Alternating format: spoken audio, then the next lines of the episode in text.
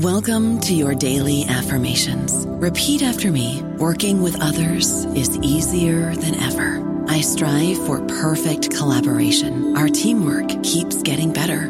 Yeah, affirmations are great, but Monday.com can really get you the teamwork you desire. Work together easily and share files, updates, data, and just about anything you want all in one platform.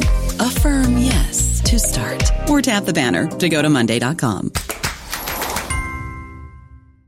Hello, it is Ryan, and we could all use an extra bright spot in our day, couldn't we? Just to make up for things like sitting in traffic, doing the dishes, counting your steps, you know, all the mundane stuff. That is why I'm such a big fan of Chumba Casino. Chumba Casino has all your favorite social casino style games that you can play for free anytime, anywhere with daily bonuses. That should brighten your day a little.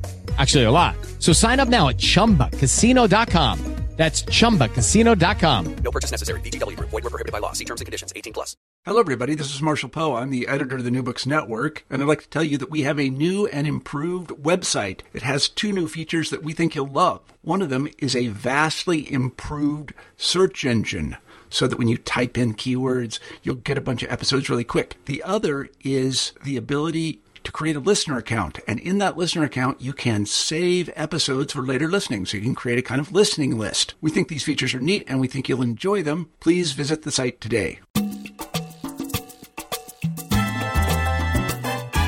Hello and welcome back to New Books in Latino Studies. I'm David James Gonzalez, the host of the channel, and today I'm speaking with Tomas Summers Sandoval about his book Latinos at the Golden Gate, Creating Community and Identity in San Francisco, published by the University of North Carolina Press in 2013. Tomas is an assistant professor of history and Chicano Latino studies at Pomona College in Claremont, California. His research and teaching interests include modern U.S. history, Latino history, oral history, and the social movements of the 1960s. His book, Latinos at the Golden Gate, is the first historical monograph devoted to this important community in San Francisco. Hello, Tomas, and welcome to New Books in Latino Studies. Hey, David. Thanks for having me. Thanks so much. I wonder if you would uh, begin our conversation today by talking a little bit about yourself and uh, your background. A pleasure, yeah. Well, um, as you said, I teach at Pomona College. Uh, I'm uh, an associate professor there with a joint appointment in history and uh, Chicano Latino studies. And uh, it's sort of a, um, a full circle turn for me. Uh, I'm a I'm a Southern Californian. Uh, I was born uh, uh, down here, born in Monterey Park, and was raised in a town called La Puente, mm. uh, which is about uh, you know uh, 12, 14 miles east of East LA. Right. And uh, I went to uh, for undergraduate college. I went to Claremont McKenna College, which is one of the Claremont colleges, uh, cluster of liberal arts colleges, uh, where Pomona is one of them. And uh, then I went on to uh, grad school at uh, UC Berkeley, uh, got my master's and PhD, and my first uh, teaching job was at California State uh, University, Monterey Bay. Mm-hmm. and then I was there for a few years uh, before coming here to Pomona. So sort of a, a, homecoming to come back to the Claremont colleges. And uh, my my uh, folks are are uh, also uh, they're East LA, uh, born and raised, mm-hmm. and grandparents are all uh, immigrants from Mexico. Uh, so we're a pretty Southern Californian family. Uh, I know a little odd. I know that an LA kid is writing a book on San Francisco, but, um, but uh, yeah. So uh, we're we're very much uh, in many ways uh, rooted here. A lot of our family stories here, uh, and uh, a lot of our family story too is kind of involved in education. I mean. Mm-hmm I have sisters. I have an older sister uh, who is also a professor of Chicano studies. Wow. Uh, her name is Denise Sandoval. Uh, she teaches at Cal State Northridge. Ah, and uh-huh. I have uh-huh. a younger sister uh, who works actually at your campus, works at USC in uh, in um, uh, housing, uh, student affairs. Oh wow! And uh, um, uh, but growing up, my my older sister and I uh, grew up with uh, you know parents in a household where no one had a college degree, and mm-hmm. um, it was in the 80s that we all sort of started uh, getting educated together. You know, my uh, my mom started going to community college. My dad uh, started uh, going to uh, college, and uh, by that time, um, you know, my sister was applying to colleges, and then I shortly after. So uh, in that sort of 20, 30 year period now, we all have college degrees. You know, my awesome. mom even went get a master's degree. My little sister got a master's, and then, as I mentioned, my older sister is a is a professor too. So we're a we're a very pro education family. You know. That's awesome. Uh, you know, you mentioned uh, Cal State Northridge, and uh, my family has quite uh, some strong ties there. My actually, my father and my uncle attended. Um, I think before it was Cal State. I think it was called Valley College, and uh, right, yeah. they took early classes with uh, Rudy Rudy Acuna and uh, got involved in uh, you know some of those the the, the early type of uh, development of Chicano studies programs. And uh, Fantastic. both just mentioned how it was became really a, a jumping off point for for their careers. My father eventually became a, an educator and, and elementary school administrator, and my uncle became a an attorney working on social justice issues, uh, particularly with farm workers and similar communities. So, uh, Oh wow. I love that connection.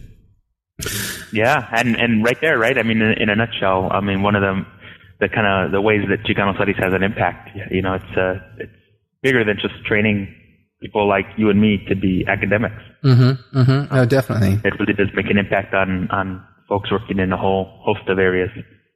No, that's so true, and I love uh, I love hearing the stories. Whenever uh, I hear a lot of those, actually, and I'm sure you probably share this when when people ask you what you do, what you're interested in. Oh, you're a historian. What do you study?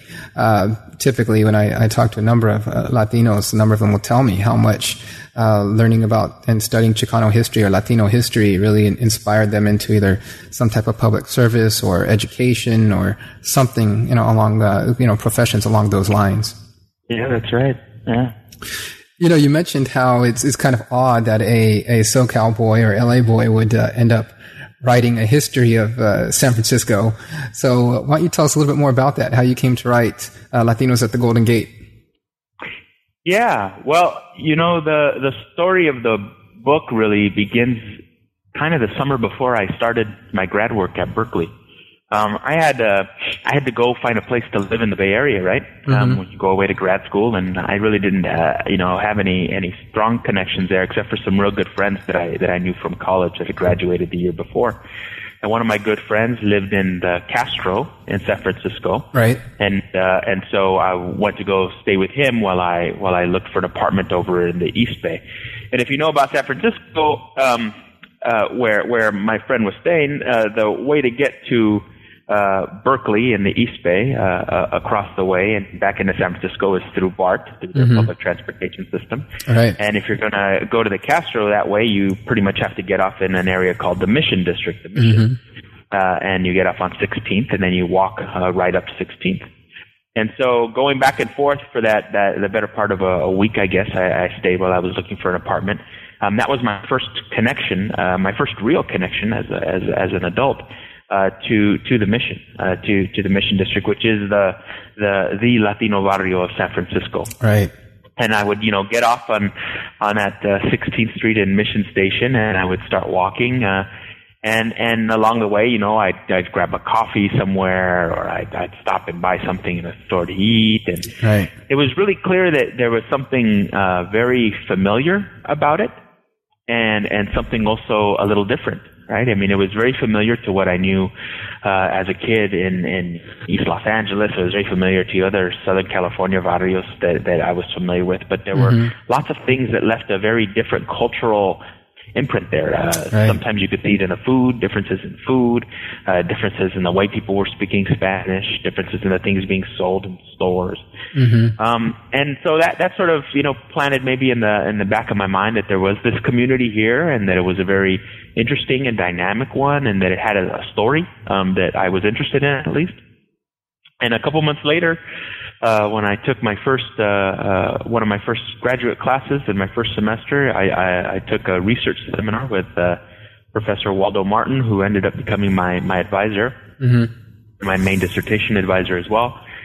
And uh, in that research seminar, they you know you you just have to write a his- history research project. Right, and, right. and I didn't I didn't know how to do any of that. You know, I mean I was so new, I didn't even know what they meant by that. And um and and I was all like, I, I don't know what to do. And he's all like, uh, how about something on Latinos in San Francisco? And I was like, oh yeah. We started talking about the mission district, and and there you go. It it it, it led into a, a first a paper, and then uh, over the next couple years, I had made that decision to to use that as my dissertation topic as well.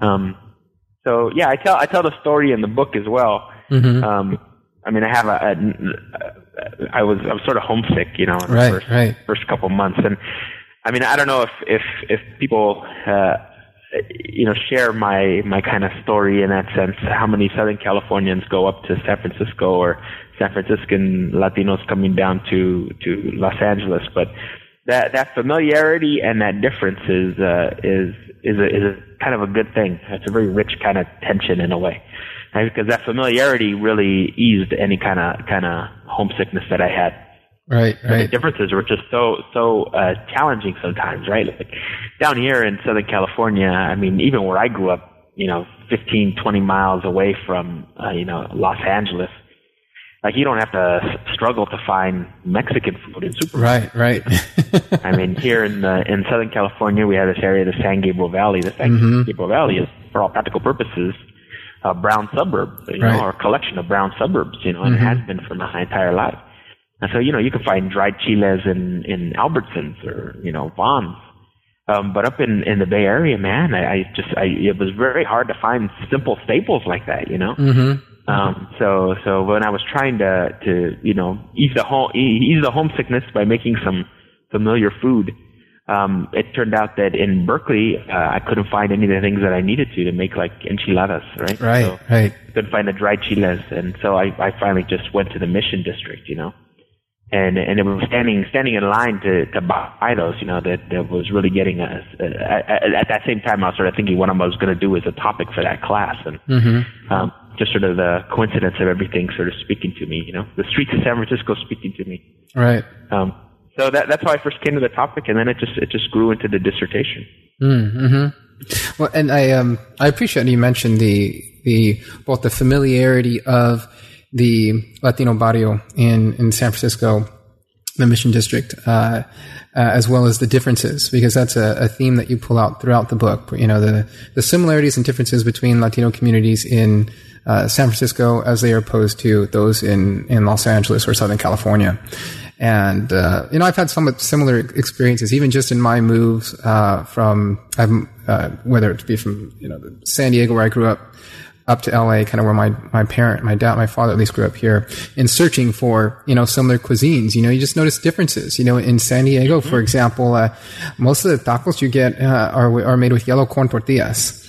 And uh, at least in the part of LA that we live in, uh, most of the tacos we end up buying are made with white corn tortillas. You know, it's, just, it's a very small difference, but uh, it it kind of speaks to, I think, on a, on a tiny bit. You know that uh, what you point out that there are there are similarities and differences um, amongst Latino communities, uh, even in in something. You know, when you look at a state like California you know, maybe to outsiders, Latinos in California may be a rather homogenous population, or they would assume that you know, Latino cuisine or Mexican American cuisine would be very similar, you know, throughout a region like Southern California. But you find these very interesting differences, you know, particularly as you as you cover in your book, you know, these through a series of migrations uh, that occur, you know, from the middle of the 19th century throughout the 20th century, you have a much more diversifying uh, Latino population that is, you know, coming to intermix with the old population and, and making something quite new.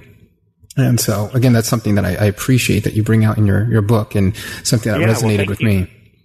Yeah, I mean that that was I mean as you can tell from the the story I just finished. I mean that that's kind of the heart of of what's underneath the whole the whole project, right? I mean, uh, not only uh, just through the the dissertation, but also over the the many years later, the ten years later that it took to develop it into a book.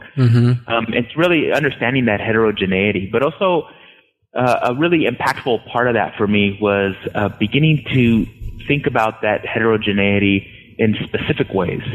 Um, really trying to understand what, what what what's the what's the material condition, what's the material context that allows that to happen, uh, that that sustains that, and also also shapes that over over a long period of time. Right. Um, but also looking at how that heterogeneity can exist even inside of, of as you're mentioning here, even inside of one ethnic group, right? That there can be differences uh, in the way that uh, that an ethnicity plays out spatially and culturally inside of an urban space, uh, just just because there are different urban histories just because there are different contexts to that. Right. Um, so what being Mexican American in Los Angeles is different than being Mexican American in San Francisco, Certainly, and as right. well, as well as sharing a lot of of commonalities. That that trying to get underneath that story was a was a big part of what I was uh, very much interested in. You know. Um, and, and in a lot of ways, it sort of sh- shaped the book in, in ways that I couldn't even understand as a as a graduate student. I mean, when I started out, my my first inkling is I got involved in this community and I started to connect very easily with with uh, a cultural history, an arts history, and a political history. Right? Those things were very much alive, and uh, I'm talking about the 1994 is that first semester when I'm writing a research paper. All right. Um, But I'm I'm living in the Bay Area in the in the in the 90s in the before before the first dot com dot com boom Right. right? Um, and by the time I'm I'm finishing my dissertation and leaving the Bay Area, uh, the the primary story in the mission is gentrification, as, Right. as it is now. Uh, the the exodus of Latino communities, the influx of, of other non-Latinos, the escalation in rents, and all all these kinds of things. Um, and so very very easily I connected really r- right away with a with a history that was very much alive. You know, it, it was one that certainly stretched back uh, to to the 70s to to maybe the 60s. Um, San Francisco is a city that's so rich in its in its history. Uh, in ways that that are hard for people to understand, I think, if they're not from there. I mean, e- everyday people are historians of San Francisco. Right. Right. Uh, no, like I, people, I agree. Every everyday people have an archive inside of their closet, inside of their home, on their bookshelf, you know, Mm-hmm. uh, in their photo albums. I mean, it, it is a city that is just so so rich in a collective sense, uh, with a sense of its history. And and those initial things that I connected to in the city uh, r- really you know, exposed me to, to this one idea very early on, which is that there were tensions between historic tensions and even present day tensions sometimes between uh, Mexican American population and, and another Latino population. right. Um, that is between you know Chicanos and Latinos, right? And the the and the sort of political and cultural tensions of that and I was I was very interested in that, and I thought, oh, you know, uh, after a, a few a few weeks working on that, I was all like, you know, I think the story here is is how Latinos come into the United States, into a place like San Francisco, and come into a place like uh, a barrio of the Mission District, Right. and because of the numbers and cultural dominance of Mexican Americans, sort of assimilate to being Chicano more than assimilate to being American. Mm-hmm. And and and that that question was a very academic one, right? Yes. And it was a little bit dependent on the way that people defined themselves, you know, and, and terminology and all these. And it, it it took me a long time to sort of work beyond that academic stuff. Um, to really, uh, it was really through the oral history process of just talking to people, spending time with people, getting more familiar with the community, that you realize that the story there isn't the, it, wasn't any of these things that I was, you know, in, in a sense being primed to, to talk about, um, in, in, the city of San Francisco, that the stories were a little bit different, right? And you, and you had to sort of begin those stories in a, in an authentic way by, by beginning them and exploring them uh, on the terms of the community members themselves. And so i- as, as this, as this project took shape, it became much more of a community history in, in, in, in every way, shape, or form, not just about the fact that I was writing about a community, but also that, uh, that my, my thinking, my analysis was, was very much reciprocal, was a back and forth with, with members of that community and with constituencies in that community. Um, so yes. Right. Well, and getting to those material conditions, right, and the material specificities of the Latino heterogeneity in San Francisco, uh, you, you start the book and you, you state in the introduction, you make this connection to this long history of European imperialism on the development and transformation of the city itself, as well as its demographics, its social and racial order, and its ensuing migrations from Latin America. Um, that, you know, even predate the gold rush. Uh, so, uh, and how this is a consequence of U.S. hegemony, European hegemony in, in the region. So I was wondering if we can start by talking about how, uh, you know, the gold, the California gold rush, it holds this seminal and, you know, dare I say, sacred place, right, in the history of not just the city, but the state of California and the American West, yeah. right, in the American West. And so what you, you start to tell is you know a history of Latinos and you know Latin American gold seekers or Argonauts, right? Uh, within this whole movement in, the story becomes a, a kind of a, a uh, the gold rush sparks this global migration, uh, really, which some some scholars argue is like this one of the, the, major periods of global migration that ends up in now what we call globalization. Um, but you tell us from the perspective of Latin Americans. So, will you talk a bit more about how do the experiences of early Latin American Argonauts or gold seekers challenge the traditional story? Uh, that we've heard about the gold rush with all of its accompanying imagery and mythology and, you know, importance to both the sense of, you know, California's identity and to the nation's identity?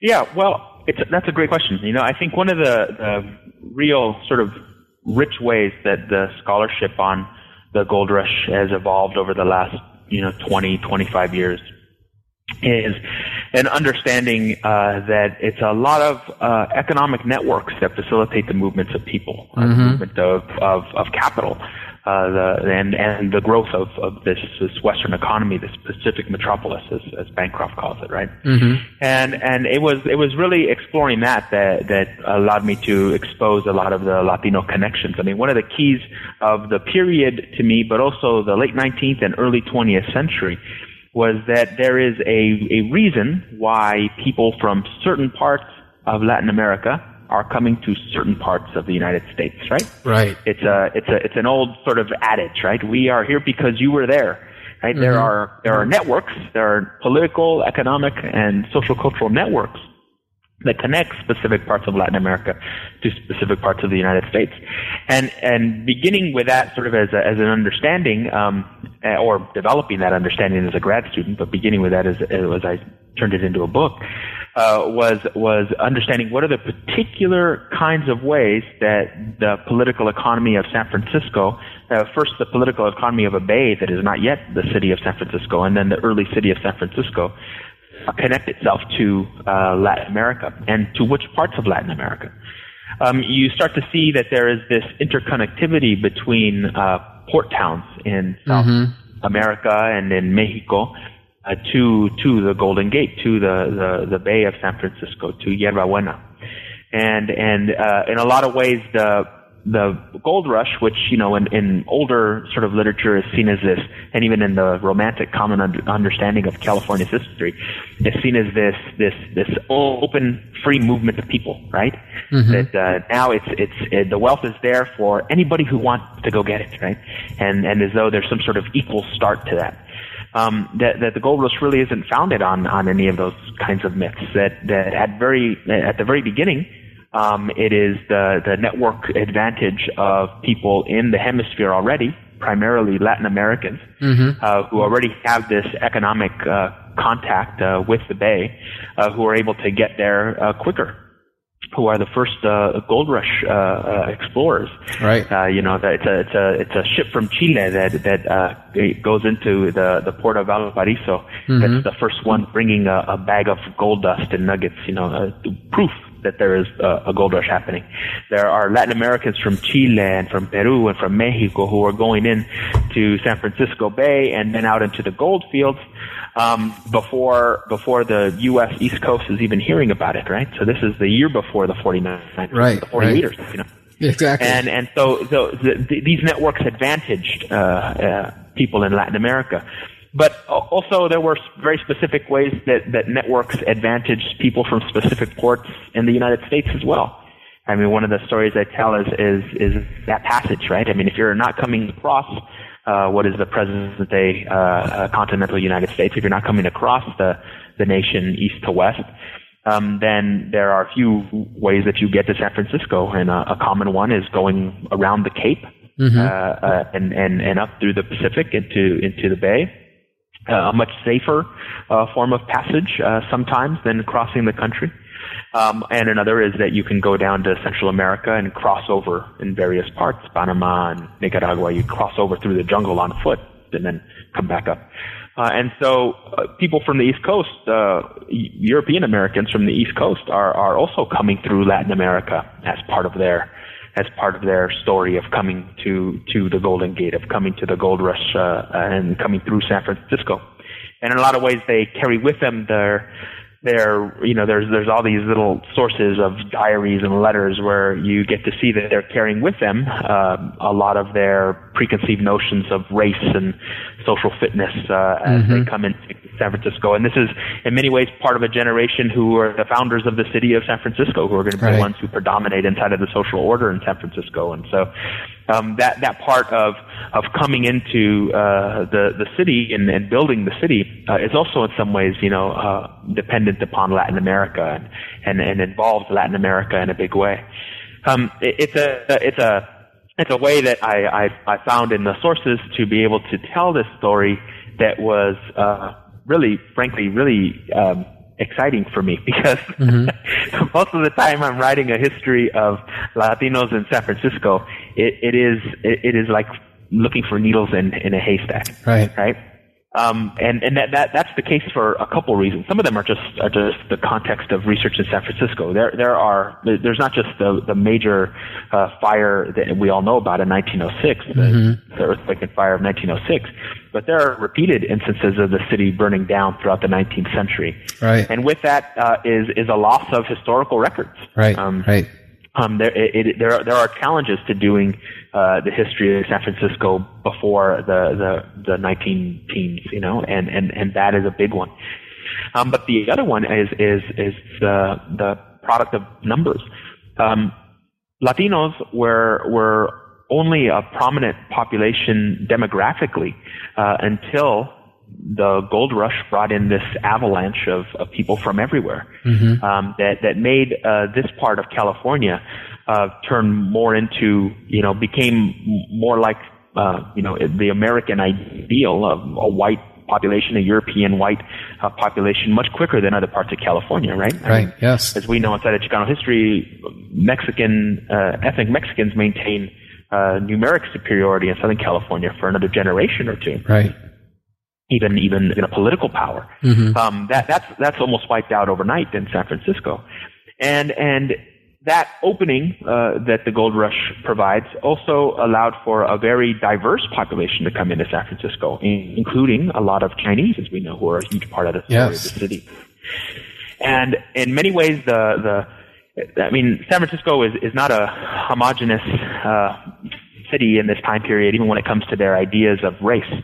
Um, but the, the, the sort of more familiar uh, white supremacist notions in San Francisco, um, the the target of their you know uh, venom are not Latinos, um, are they are Chinese. Mm-hmm. They are Chinese Americans, the ethnic Chinese population that is living inside of the city, who outnumber uh, all Latinos combined, and who have a much more prominent place inside of the the life of the city in many ways that opens them up to a lot more uh, of that of that venom of, the, of being targets of, of sort of the, the main target of white supremacy in San Francisco in this period.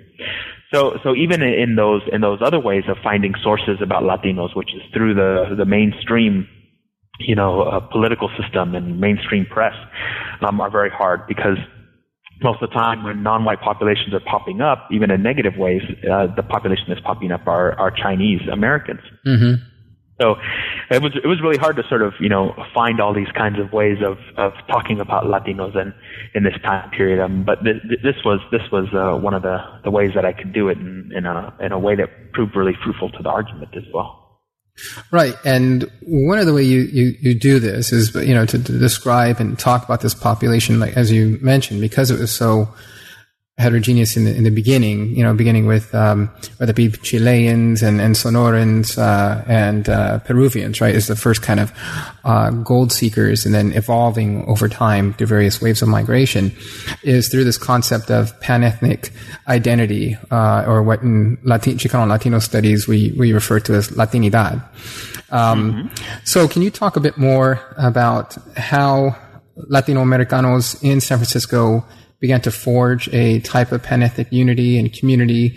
Particularly, you, you mentioned the role of language and religion. And so, can talk. Can you talk about how that developed and, and how that helped this community not just to form, but to you know assuage the experience of migration yeah. and, and, transnational life and, and local discrimination, as you began to, to, to mention. Yeah, well, you know the the the the book couldn't have, have happened. Uh, um, I mean, I would have abandoned the topic a long time ago, probably uh, if not before the dissertation phase, and shortly after. Uh, the the book certainly couldn't have happened if not for the the story of a church, mm-hmm. uh, a church called Our, Our Lady of Guadalupe, La Señora de Guadalupe. Um, and and uh, Guadalupe Church uh, was uh, the first Spanish language national parish inside of the West. And what that is is if if your listeners know about Catholic parishes, most Catholic parishes are are geographic uh, and and that is they're they're responsible for a certain neighborhood, right? Mm-hmm. Um, and uh, a national parish is one that is meant to establish and meet the cultural and linguistic needs of an entire population. Um, so they cross over geographic boundaries. Uh, Our Lady of Guadalupe is a Catholic parish, a Spanish language Catholic parish that was meant to serve the the Spanish uh, language population of the city of San Francisco. And it's founded in the 1870s. It's the product of uh, an effort by local elites, primarily political mm-hmm. elites, people in consulate offices and people in the business community, to to raise money and and to to get this church built in, in cooperation with the Catholic Church. And there's a you know a whole story of sort of the context of that and the background of that, but uh, that I tell in the book. But I think uh, one of the the wonderful things is it's one of these early instances of of what we would call in our academic language, Latinidad, of, of this pan Latin American uh, descent identity, and, and, taking root inside of their their institution building. Right. Again, mm-hmm. I'm, I'm, I'm I've always been more interested in sort of the material context of these things. Uh, than anything else, mm-hmm. and and and and this is uh, certainly one of those things. As they built this church, and as they created a space that on a weekly basis people came, as Spanish-speaking Catholics in the city of San Francisco, um, they naturally formulated an identity of themselves bound to that church, right, in a reciprocal way, and in a reciprocal way to each other as well. Right. So the story of uh, Guadalupe Church is is a story of one of those places, and this is sort of the way the way that I was. I mean, that I approach the book. Right, is that it's hard to, well, impossible just for the historical record to tell a a simple, you know, uh, chronological, um, you know, sweeping history of Latinos in the city, right, and all of its diversity. Right. Um, and instead, what I really tried to focus in on were these moments mm-hmm. uh, where where these contexts and these moments where a pan Latin American, a pan ethnic uh, identity and and context could take shape inside of San Francisco. Looking at these these institutions and looking at these movements and moments where this happened and the church was certainly uh, the first one in the city in a, in a clear, dynamic way. If not, you know, perhaps the first one in in the West or even in the United States as a whole, right? Right. I mean, I think one of the one of the contexts, one of the fundamental contexts of of having this story, one of the, I mean, one of the beginning things that has to be, if you're telling a story of a diverse, heterogeneous Latin American descent population coming together and developing some kind of cohesive community with one another. Mm-hmm. One of the beginning points has to be the existence of that diverse, heterogeneous population. Mm-hmm. And San Francisco has that because of the gold rush, because of its prolonged 19th century financial and commercial position inside of the Pacific.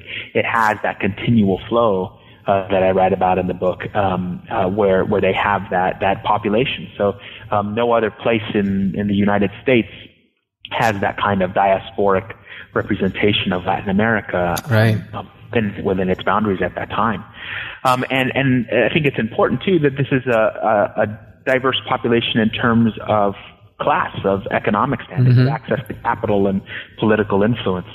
I mean, this this couldn't have happened if if everybody who was coming were just uh, farm workers. Right. If everybody who were coming were just manual laborers, right? Railroad workers um, part of this story uh, uh, taking place, part of the story playing out, is really reliant upon uh, um, um, an elite class, uh, mm-hmm. Um, um, an emergent uh, sort of you know bourgeoisie class. Um, who who can all not only bring funds together but also have the political clout to get something done. Right. And that, that says a lot about that, that commercial linkage story again, too, right? Uh, with, with San Francisco and parts of Latin America.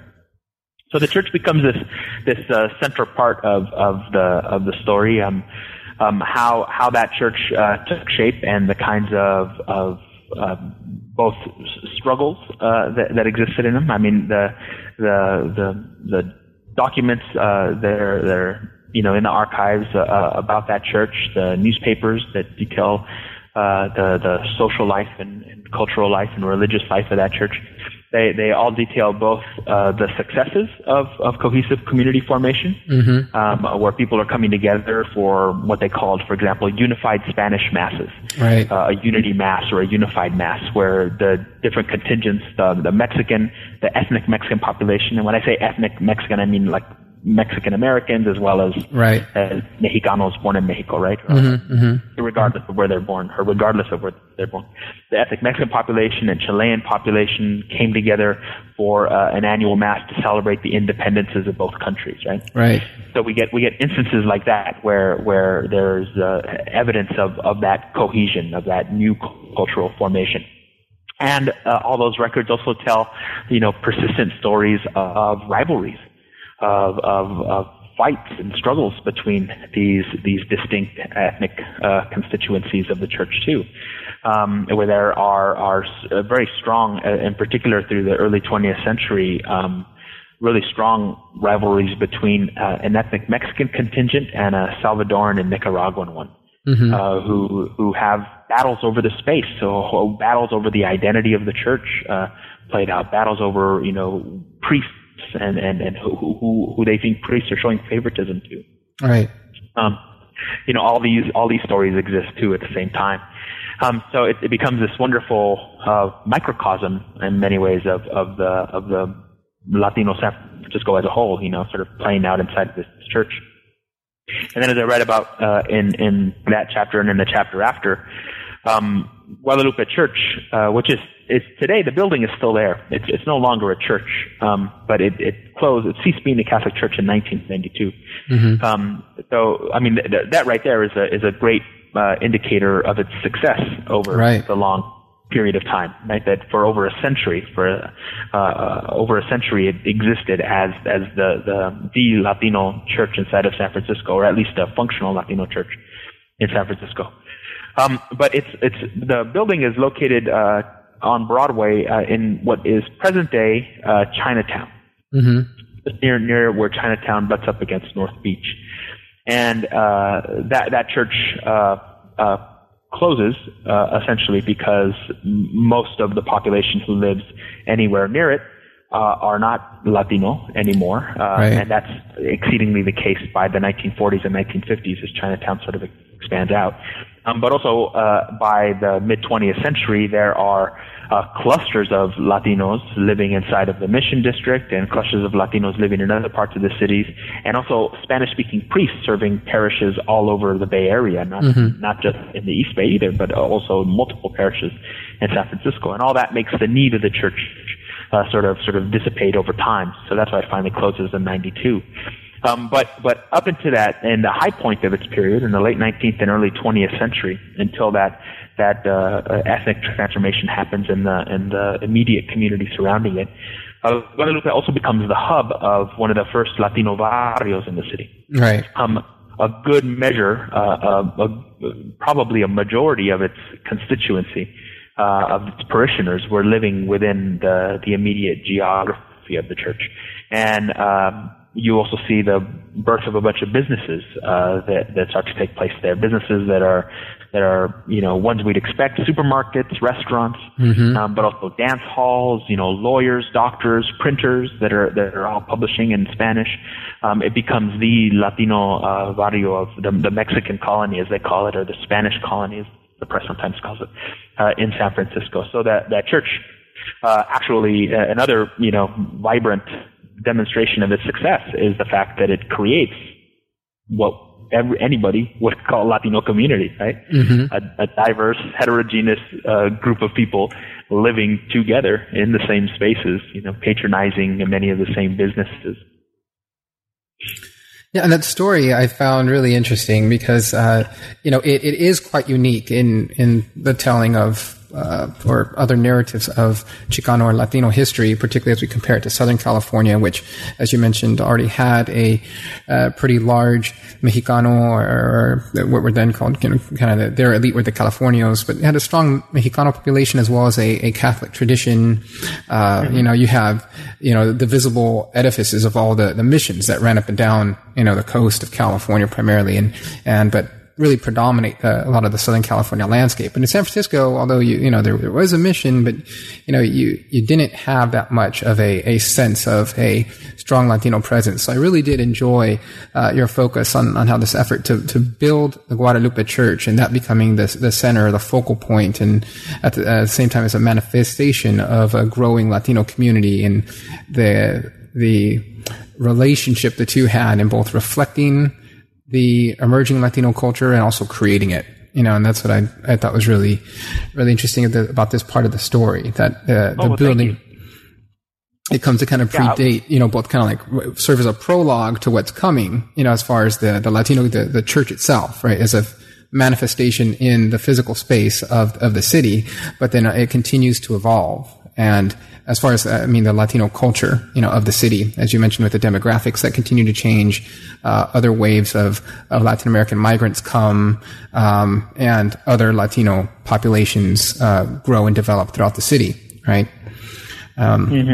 And so one of the primary themes of your book, you know, addresses, and we mentioned this earlier, addresses the role of European imperialism in the formation of, you know, commercial communication and kinship networks that worked in tandem with migration to establish this diverse Latino community in San Francisco. And this was particularly true in, in the early to mid 20th century, right, as the U.S. solidified its, its reach and, and control in, in many ways of the economic and political conditions in Latin America, which from which prompted these successive migrations, particularly from Central and South America, which further diversified the Latino population.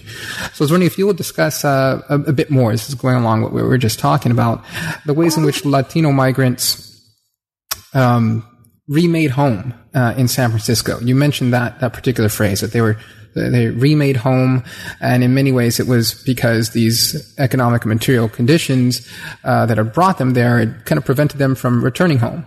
Uh, so, can you talk a little bit more? More, you, you talked about the church and some of the institutions and businesses they built. Uh, what else did did the community do?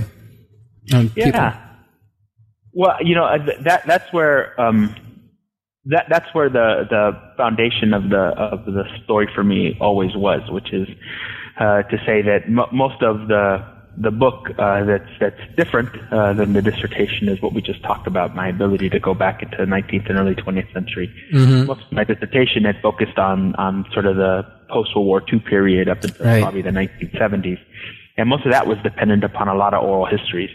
And one of the things that really came out of out of those oral histories were were those sorts of very interesting and sort of diverse stories of Latinos who grew up in San Francisco at the time, who migrated to San Francisco at the time. And I'll give you an example of, of sort of the the, uh, the sort of unique differences. I think is uh, there was a, a woman I interviewed who actually makes it into, into the book. um, because there's like 17, 18 people I interviewed that, that eventually get cut from this. Uh-huh. Um, but uh, uh, Elva Sanchez, who has uh, a super interesting story. She's uh, Mexicana, born in Mexico, uh, and they they moved to San Francisco in the in the post-war period, and uh, they live in a part of San Francisco that uh, does not have a lot of Latinos in it. And her story there is very common.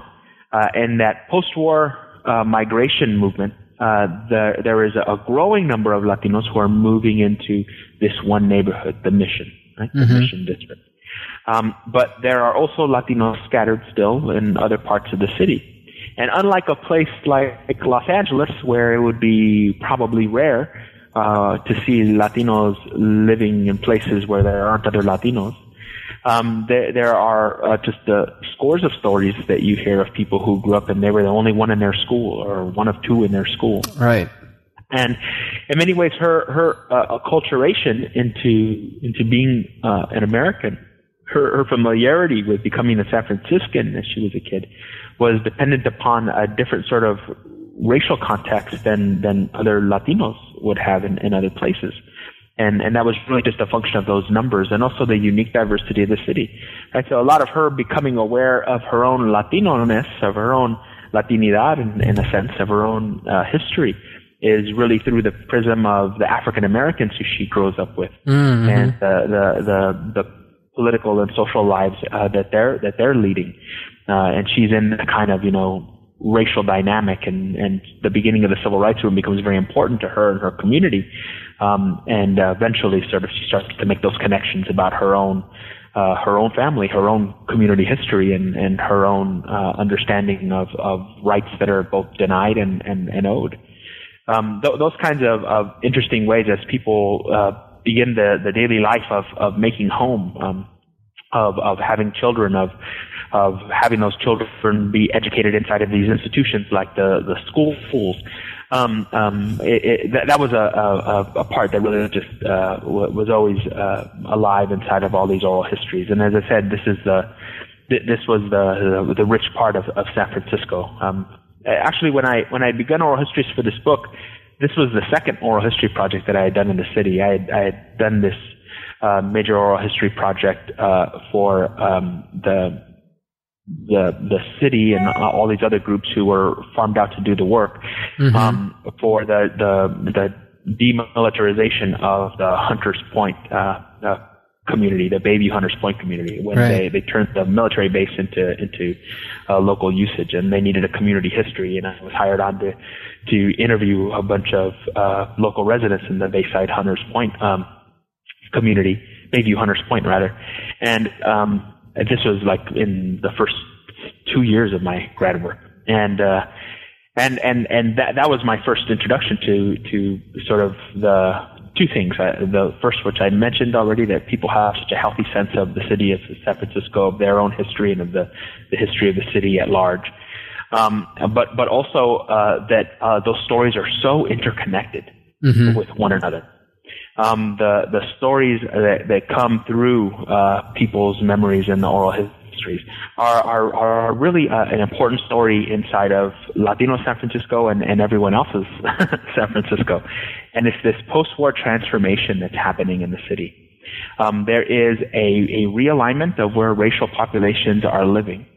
And a lot of that is coming from the kinds of economic transformations that are happening inside of this city, right? Um, I mean, as I mentioned in the book, there are still connections, important connections. You know, coffee and fruit are right. coming into the port of San Francisco every day. Mm-hmm. You know, as these commodities come, as these connections develop of the United States and parts of Latin America, so too will those people uh, from those countries come and travel. Um, into the city and come looking for work, come as part of those companies engaged in work.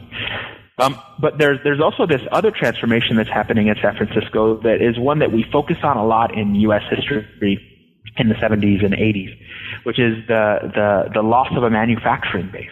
Right. The deindustrialization of the American economy, mm-hmm. where we move from the, the, the old bellwethers of, of a healthy economy into this, this new one that we're familiar with in the early 21st century of a intellectual economy, a technology economy.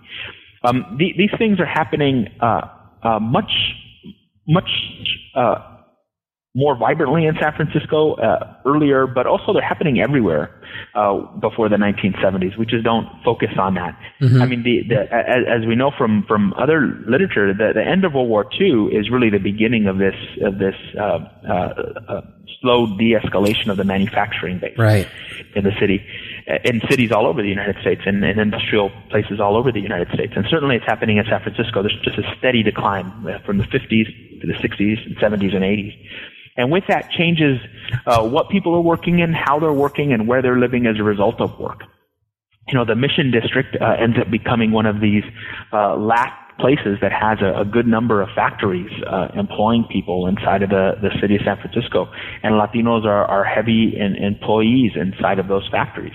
Um, the Levi's factories, for example, uh, with it, that is now no longer there, um, but Levi is a company that, that was founded in San Francisco, founded right. as a result of the gold rush even. Mm-hmm. And one mm-hmm. of their last uh, factories inside of the city is right there in the Latino barrio. You know, so, so, you know, that, that, that change and that, that tightening up of, of the, of the labor economy, um, in San Francisco is, is also bringing in people and, and bringing them into specific places where they create, you know, community. Um, and I, and I, and I frame that, that process of creating community as as as homemaking. You know, mm-hmm. um, Yen Le Espiritu's uh, concept of homemaking. You know, this recreation of of home. Um, you know, and that that builds off of a whole bunch of other you know literature inside of Chicano Latino studies as well. Right. You know, Mexico de afuera and other concepts, but the the interesting ways that they that they recreated that sense of of of being that sense of place, that sense of community, that sense of of family, and and also in a certain period of time uh, later in the book, also confronting uh, through through political and social movements eventually uh, to to fill the gaps, right, in the in the things that a community needed and the needs of their community that were going un- unaddressed, that were going ignored. Um, and and then the ways that, that movements also become uh, another kind of geography. Uh, that movements become a geography of where where uh, pan Latino community is also formed. Right, and can you? That's I'm glad you mentioned that because that segued right into, um, well, you know, one of the, the the last questions I wanted to bring up was the first you know, few chapters of the book focus um, more on the, the, building of the sense of Latinidad through you know processes of uh, well, first you know migration, community formation, and, and cultural ingenuity and, and coalescence amidst, amidst a, a, diverse Latino population. And while that continues, uh, you know, through the post-war era, your narrative at least shifts uh, to focusing more on social and political movements, and uh, in the '60s and, and '70s um, in particular. And so, can you talk about? Because this is what I thought was really interesting about that part of the book is that you use Latinidad in, in kind of a, a different way. It's certainly place-based, and that's what I appreciate. Appreciate um, that you discuss Latinidad as a type of political identity and and activity that was specific to um, San Francisco, at least in the way that it, that that this sense of Latinidad emerged. So, can you talk about that a little bit more in regards to the, the politics and the activism of um, you know the, the, generations of Latinos in, in the 60s and 70s? Uh, can you talk about how their politics uh, and how you de- can you talk about that and how you define it as a form of Latinidad and what that meant, like how yeah. it looked like? I think a, a key to that was approaching this uh, in ways that I, I, I felt were were a little bit different than than in the ways that I think the scholarly literature would have pushed me to, mm-hmm. which is uh, first to, to think about uh, these things that are uh, in in legitimate ways thought of as identity movements, mm-hmm. movements that are very much involving identity and and and both create new identities, also rely upon identity uh, in order for their, their formulation, for their constitution. Um, but to, to think about identity movements differently, to not think about them solely as movements about identity. Mm-hmm. Right. But to look at what the material sort of space is again of of these movements taking place. And that, that really helped me decide which ones to talk about and which ones not to talk about. Mm-hmm. Um, or, or which ones to focus more of my, my energy and time on uh, rather than others. And I think were the, the, the kinds of uh, movements that were really about uh, people coming together to address certain kinds of of uh, spatial and context power relations that, that were the most uh, vibrant for me. And in this way, uh, Latinidad again becomes a, a, function of a very specific kind of social, political, economic uh, uh geography. Uh, yes. Uh-huh. And and the the the same is, is sort of true, I think, uh, for the, the last chapter of the book, which focuses on sort of movements for a younger generation, of sort of what we might think of as the the Latino baby boomers mm-hmm. of, of San Francisco, you know, give or take, depending on when you define that generation. Right. Yes. Uh-huh. Um, uh, and and thinking about those more youth-based movements, which are very much more uh, identity-centered, or at least uh, an identity, a political identity that's reliant and reflective of a very specific kind of analysis of power and self and community.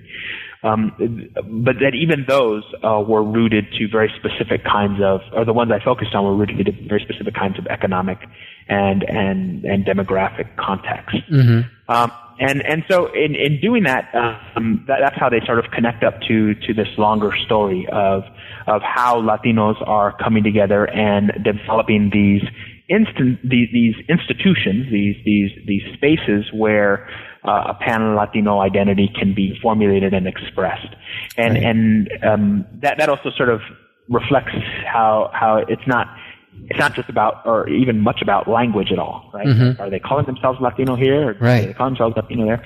Because um, it's a whole host of different terms that reflect that pan ethnicity. Mm-hmm. And also that pan ethnicity doesn't necessarily shove away your own particular ethnic identity right. uh, at the same time, right? They're, they're, the, they're the coalescence of, of multiple kinds of identities coming together in political formation. Nor did it, as you mentioned, it, nor did it exclude non-Latinos, right? I mean, you, you mentioned yeah, this well, Latin that was very inclusive. There, there, right there is, is, is a perfect window into that unique demographic reality of San Francisco. Right? That even the Mission District, which is becoming increasingly Latino in, in the post-war period, um, up into the, the point later on where it would be prob- probably a Latino majority, in, uh, you know, in the period after uh, the book is written, but it's almost half in the in the period where the book stops.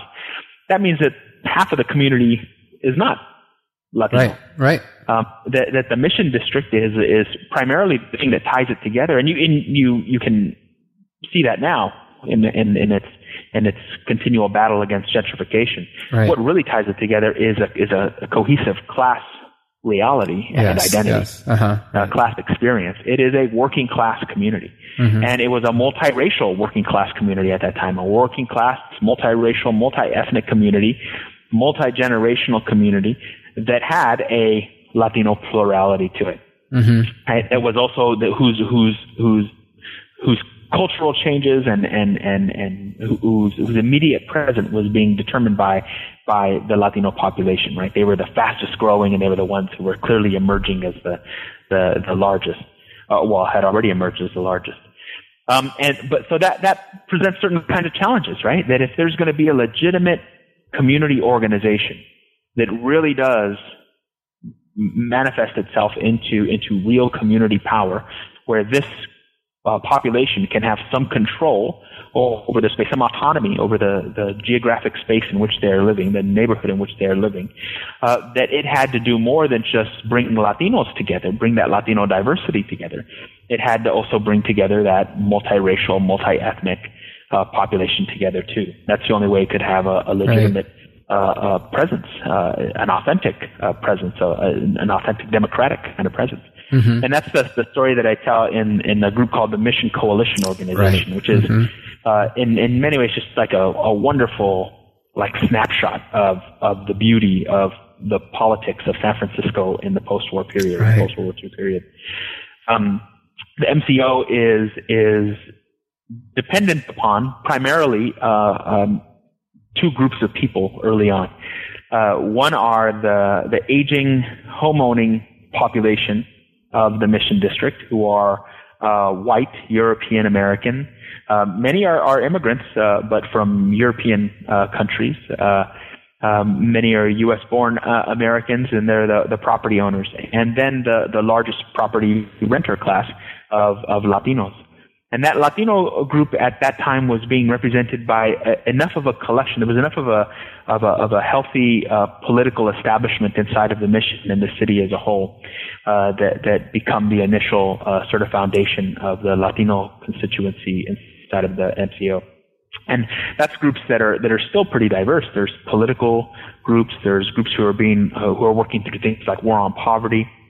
There's labor organizations, right? There's there's things like MAPA and other political organizations that were part of the of the city. There's some Spanish-speaking religious base there as well, um, but they're able to sort of come together too. And the, the first fight is really just opposing uh, redevelopment.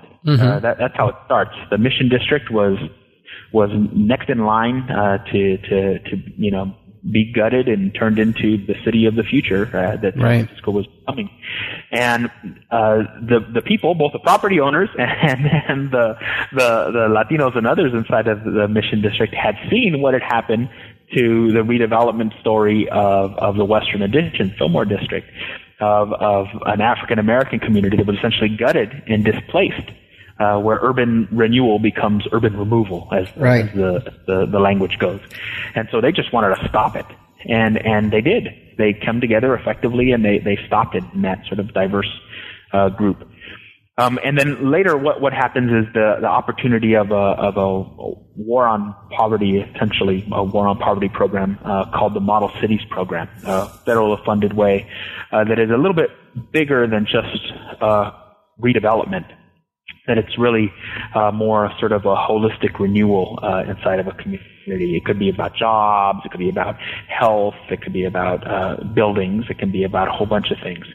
Um, but it was about funding community improvements uh, through the community itself in, in a typical war on poverty uh, fashion, right? That you have to have in a, a large, authentic constituency representing the community to get that funding and And so uh, when when the, the model cities possibility started get uh, started getting talked about in the board of supervisors and city hall, um, they they come together in the mission district again uh, to not only uh, this time just oppose outright uh, redevelopment, but to control uh, model cities. Right. And model cities will give them control over uh, a lot of funds, and and th- it's creating this uh, this multi-issued organization uh, that they call eventually becomes called the Mission Coalition Organization.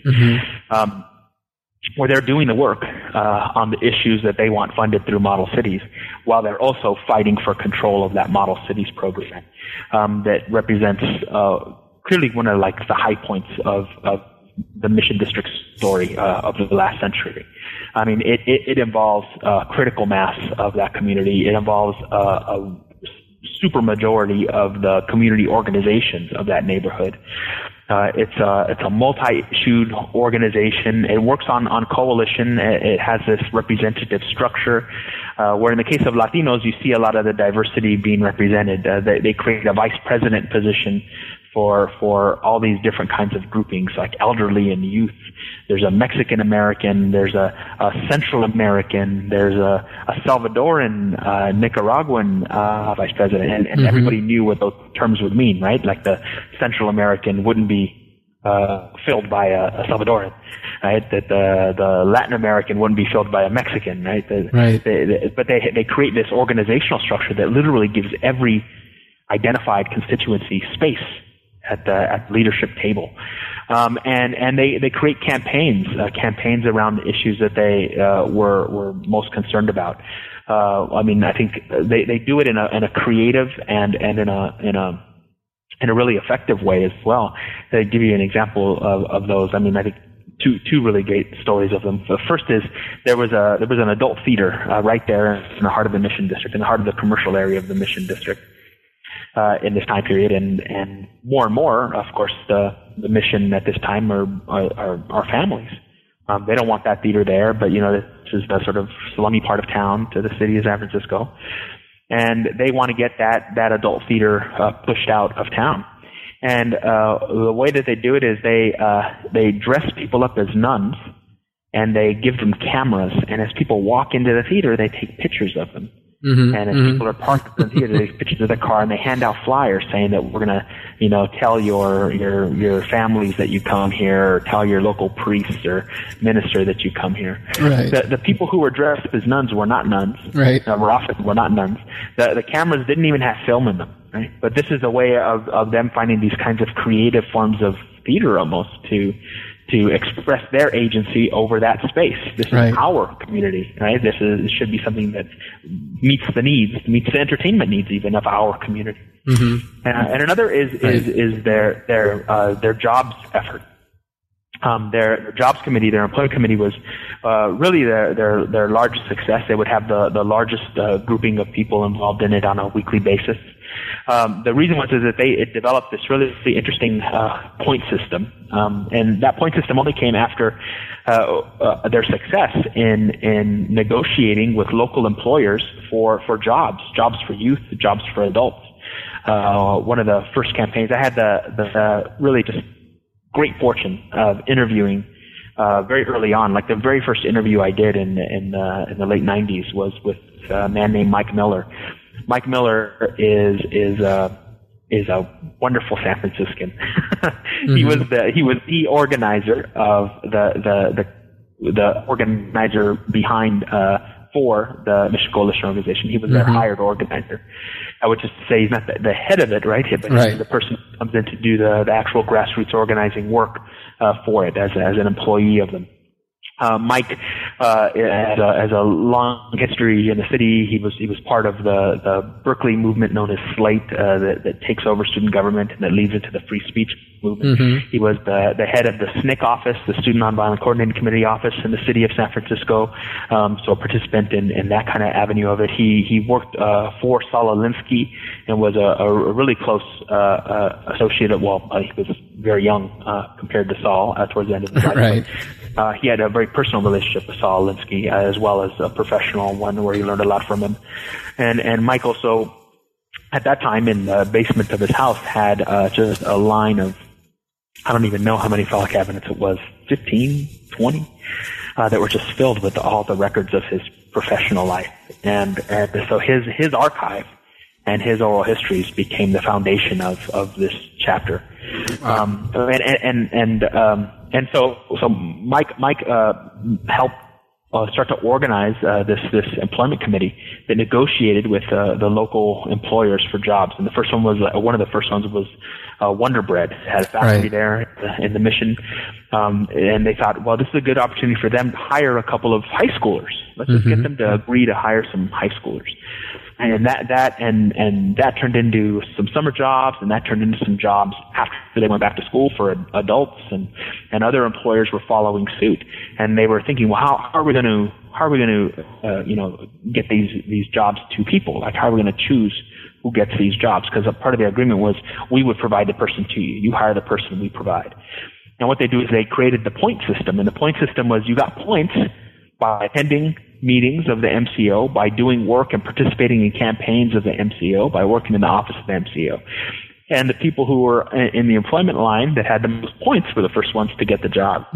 So that just, you know, the, the employment committee just, you know, balloons overnight uh, once they start getting jobs into one of their largest committees. Uh, but but it's a it's a, a wonderful reflection of, of what's at play the MCO is is not just uh, some sort of movement where people are protesting uh, Right. for something from Right. City Hall.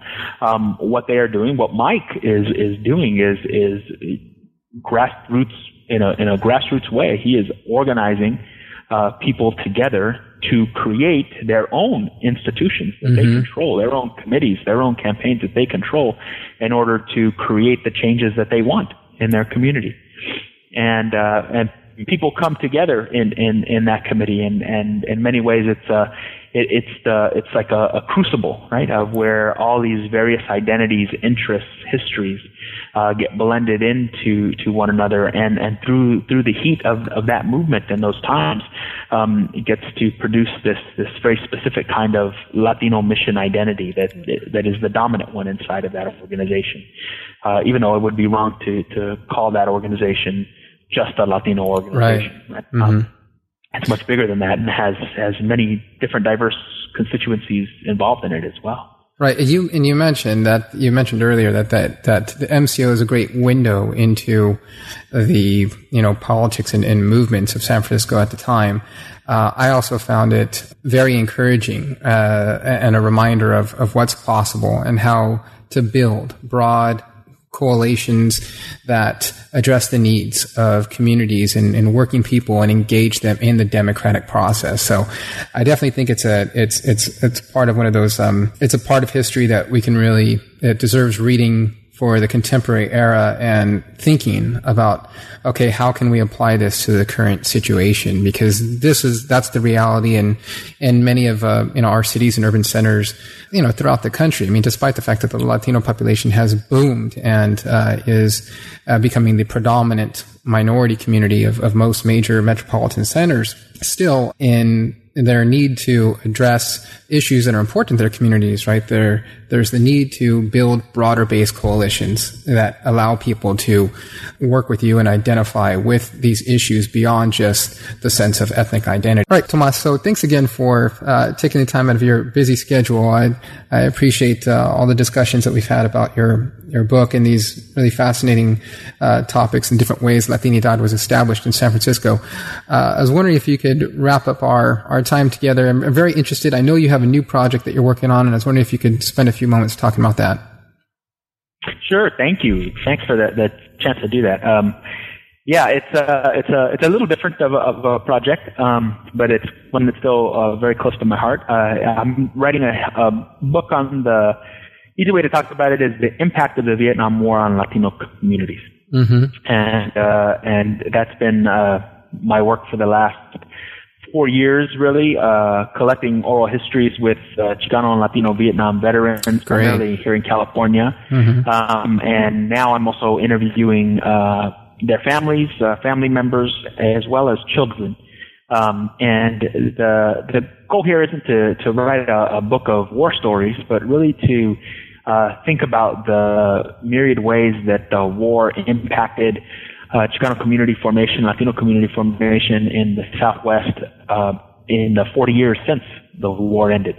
Um, and and also to to I mean really clearly it's sort of unavoidable. It's so it's so clear it's to be able to to use the life experiences of these families uh, as a window into the history of, of this generation of baby boomers uh, coming of age in the 60s as well. So it's it's uh, it's it's a it's a much bigger thing than I, I think uh, than just sort of uh, telling, uh, recounting, or or even celebrating sort of war stories and war service. It's really looking at how uh, communities' uh, economic and political uh, histories are are shaped by uh, family members' participation inside of inside of the military in this time period. Um, and it's a, it's a, it's as I said, it's a personal story because it's, it's, it's very much my own. mm-hmm. uh, I'm the, I'm born in 1972, and my father's a, a Vietnam veteran. Mm-hmm. Uh, my, my, his older brother, my uncle, is a, is also a Vietnam veteran. Uh, probably growing up, every other male I knew, every other adult male I knew was was a, a Vietnam vet. Uh, you know, most of the dads in the grade school I went to were Vietnam veterans. Wow. Uh, it wasn't until uh, a little bit later on, you know, that, that when you're a kid and you realize, wait a minute, everybody's dad's not a Vietnam veteran. it, it, it's a, it's. I mean, I mean, I, I, you know, you don't expect a hundred percent, but right. it, it felt way bigger than than the I mean, it's only 10% of that generation. Right. Only mm-hmm. 10% of the males of that generation uh, uh, participated in in the Vietnam War. Like, wow. uh, you know, the, the specter of Vietnam hung over that generation so yes. much. Yes. Uh, that that uh, that it, you you know I I still find it a little shocking that considering that the the cultural social history that we talk about that 90% of them you know never got entangled in, in, in this business. Right. That's a, that's a um, striking so understanding that, statistic. that that that experience uh, of of not just you know individually uh, with these many individuals, what what looked like you know as a small kid, uh, disproportionate. Although I wouldn't call it that, I wouldn't have had a sense of that then. But you know, from my memory of what I thought of as a, as a kid, what what I could see is that disproportionate kind of way, uh, that inequitable, unequal way that that Chicanos and Latinos were involved in this war. But also, I think that kind of like uh, understanding is is kind of part of that that larger story I'm talking about. It's it's not mm-hmm. just about uh, that structure and and the way that it impacts individuals, but how it also impacts the larger kind of community uh, where where a critical mass perhaps mm-hmm. inside of the barrios of the Southwest uh, of of our communities uh, have this as a common story as a thread right. that ties us all up. Uh, and and what's the long term kind of impact of that, uh, and, and all the kinds of ways that that uh, we need to think about. No, that sounds great, and that's definitely another. I know work has been done uh, within, um, you know, Chicano and Latino studies on on the on Vietnam War, but your, your approach to it definitely sounds novel and very interesting, and, and much needed work. Uh, that statistic you just cited was sh- striking to me. That only ten percent of that generation actually served in the war. That's um, uh, in my own direct family. I don't neither my father nor my nor his uh, his brother served in the war, but they were they were so much you know affected by it, you know, and, and mobilized, uh, you know, to activism and and their eventual professionalization, as we discussed earlier. So uh, definitely look forward to reading that and hopefully having you back on when it's uh, when it's done. Oh, thank you. I I, I would jump at the chance. I appreciate it. Great. Hey, Tomasco, again, I appreciate your time, and I encourage our listeners to get a copy of your book, San Francisco uh, Latinos at the Golden Gate, and to read it and discuss it with others. And again, appreciate very much uh, you taking moments out of your day today. And my pleasure. Thanks for having me. Certainly. Thanks again for tuning in to New Books in Latino Studies. I'm David James Gonzalez, the host of the channel, and you have been listening to my conversation with Tomas Summers Sandoval about his recent book, Latinos at the Golden Gate Creating Community and Identity in San Francisco, published by the University of North Carolina Press in 2013. Again, if you would like to contact us at New Books in Latino Studies, please do. You can reach us either on Facebook or by sending an email to newbooksinlatinostudies at gmail.com.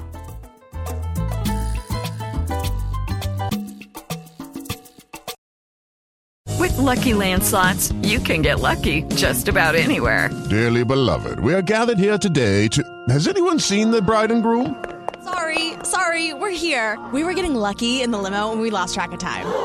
No, Lucky Land Casino, with cash prizes that add up quicker than a guest registry. In that case, I pronounce you lucky. Play for free at LuckyLandSlots.com. Daily bonuses are waiting. No purchase necessary. Void where prohibited by law. 18 plus. Terms and conditions apply. See website for details.